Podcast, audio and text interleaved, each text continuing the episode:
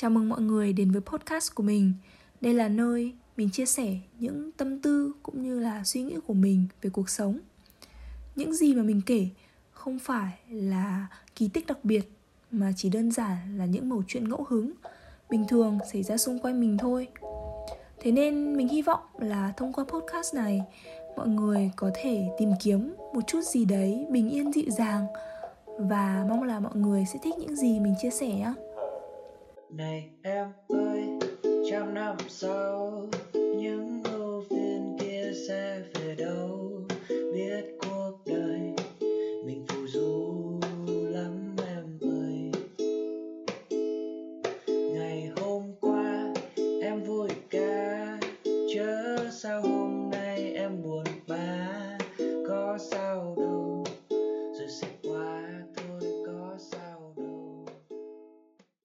Gần đây mình mới phát hiện ra là gần nhà có một khu rừng nhỏ rất xanh.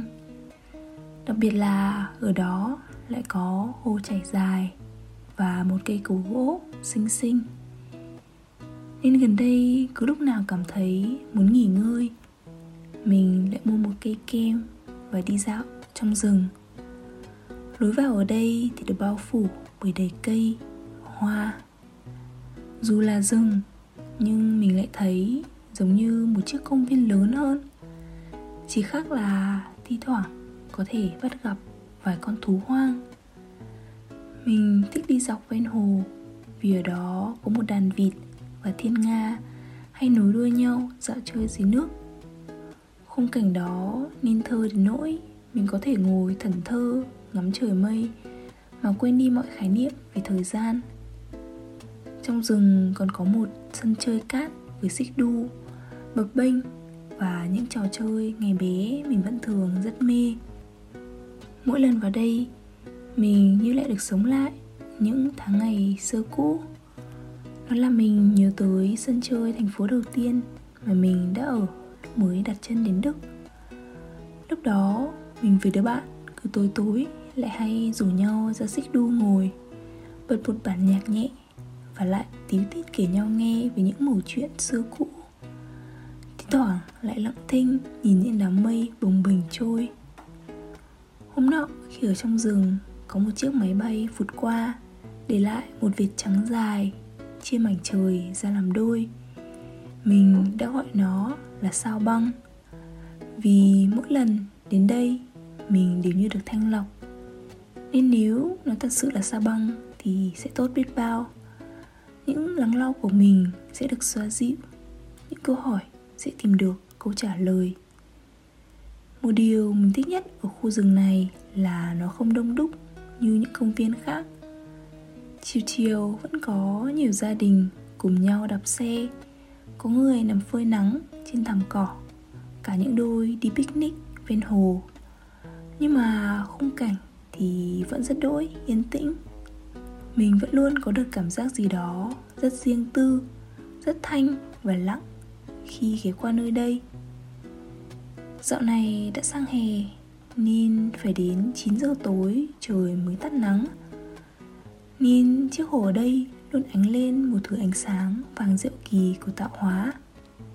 Mình với đứa bạn vẫn hay bảo nhau là mọi bức ảnh sẽ trở nên đẹp hơn rất nhiều nếu như có nắng có lẽ chính vì thế mà hồ này hiện lên lấp lánh giống như một bức tranh ấy. Nước gợn lăn tăn, Lại thêm tiếng vịt kêu, Cả tiếng chim hót, Khiến mình cứ như lạc trong một thế giới diệu kỳ của câu chuyện thần tiên. Hồi bé mẹ vẫn hay đọc cho trước khi đi ngủ. Mỗi lần vào rừng xong, Tâm trạng mình trở nên tốt hơn hẳn. Thiết nghĩ Cuộc sống đâu cần thứ gì đó có hà nhoáng.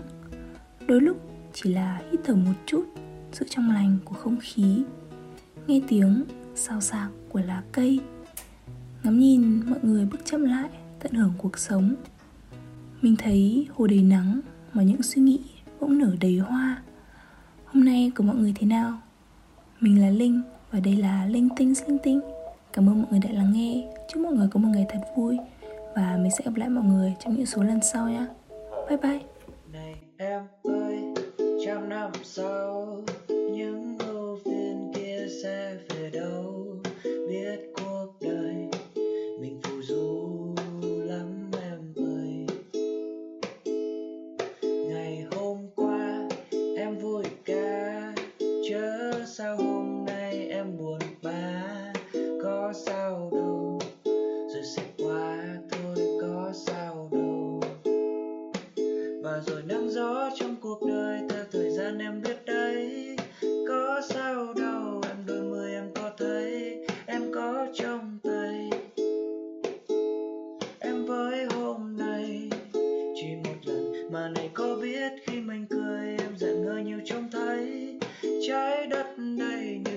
trong năm quay nhưng đến hôm nay